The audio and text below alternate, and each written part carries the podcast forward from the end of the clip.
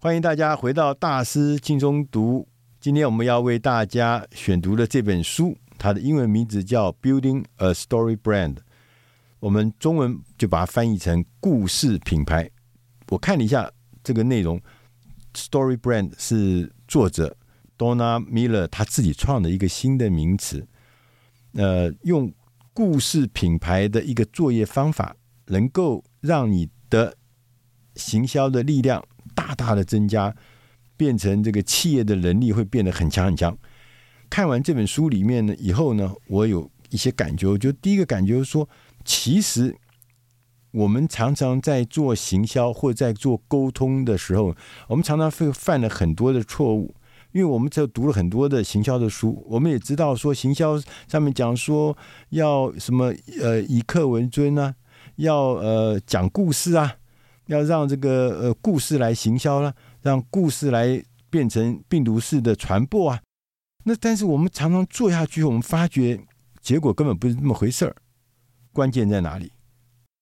Donna Miller 告诉我们，第一个关键就是在这个故事的这个里面的，它真正的主角不是你，不是你的产品，不是你的品牌，在故事里的英雄是你的顾客。你要在设计这个故事当中，你要给你的顾客一个位置，让他融在那故事里面，会找到他的位置，他当然才有可能会有共鸣。那他特别讲了一个例子，就是一九八三年的时候，贾伯斯做的 Lisa 电脑，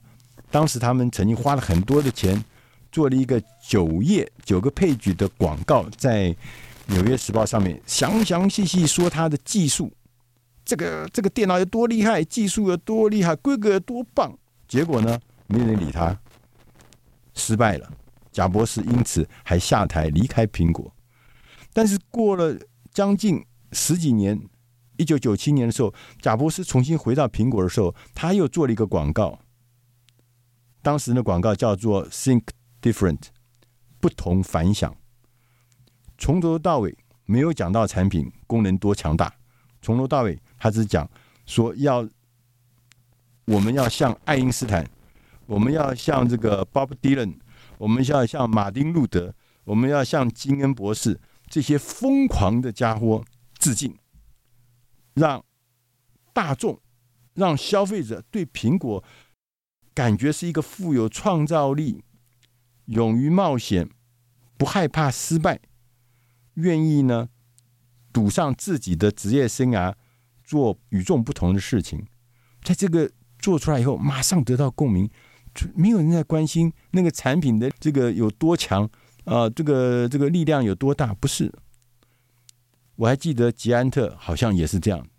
他最早的时候做的广告不是在讲说我的捷安特的脚踏车、呃、跑得多快啊，多轻啊，多强啊，没有，他的广告叫做无限延伸你的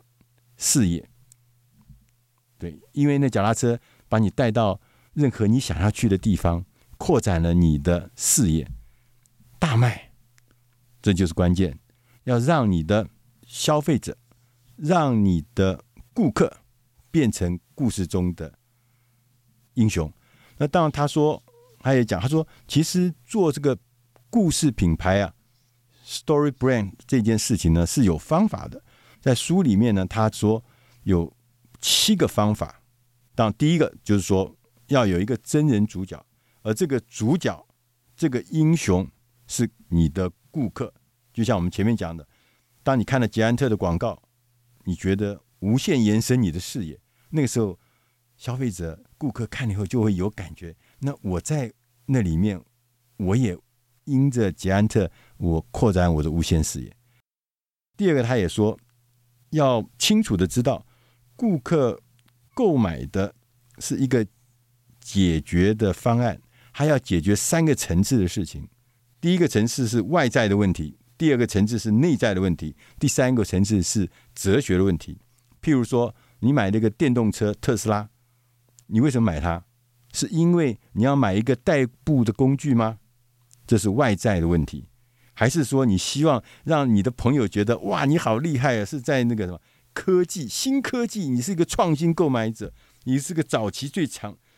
采用者，这叫做内在问题。那当然也说，因为它是用电的，所以可以解决环保问题，所以这是哲学问题。这三个问题你都要知道，要考虑。那他也说，我们的消费者其实他并不期待英雄，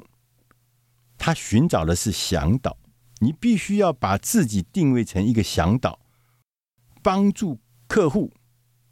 克服困难，解决问题，迈向成功。所以你必须要提供一个方案，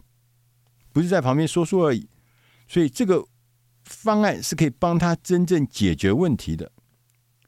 是一个让他迈向未来的一个重要的桥梁。第五，他说你还要唤起顾客的行动，因为大部分的人他其实是不会主动出击的，他是懒懒的，他不太愿意伸手去做任何的改变。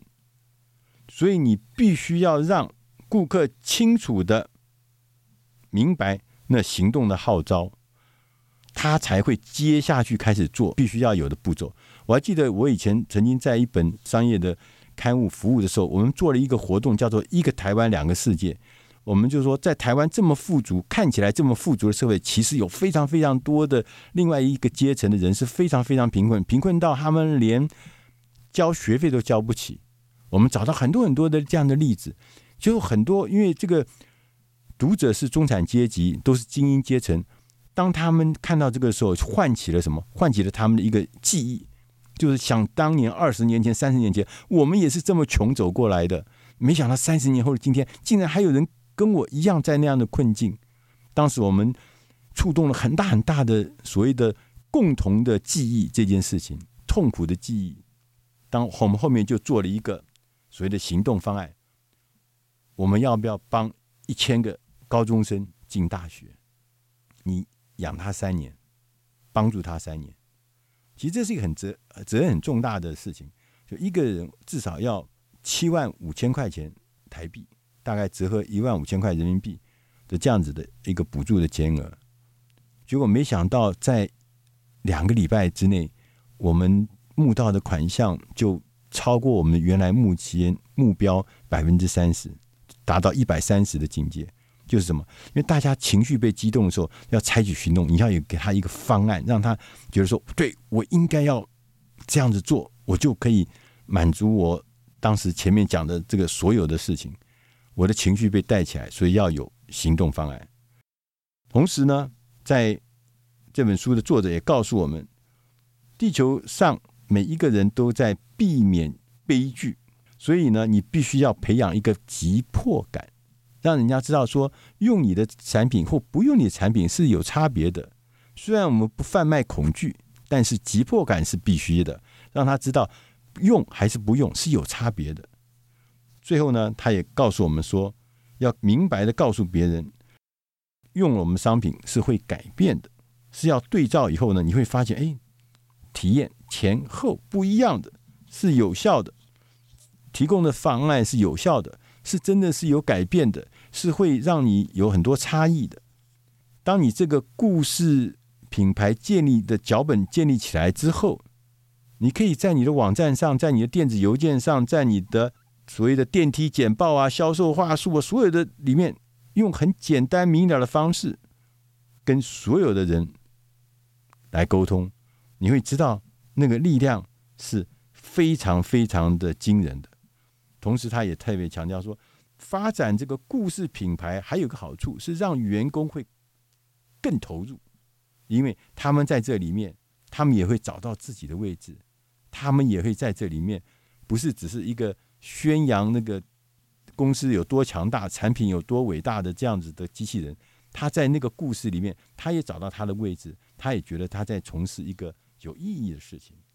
以上是出自大师轻松读第六百六十六期，故事品牌，希望你会喜欢，谢谢大家。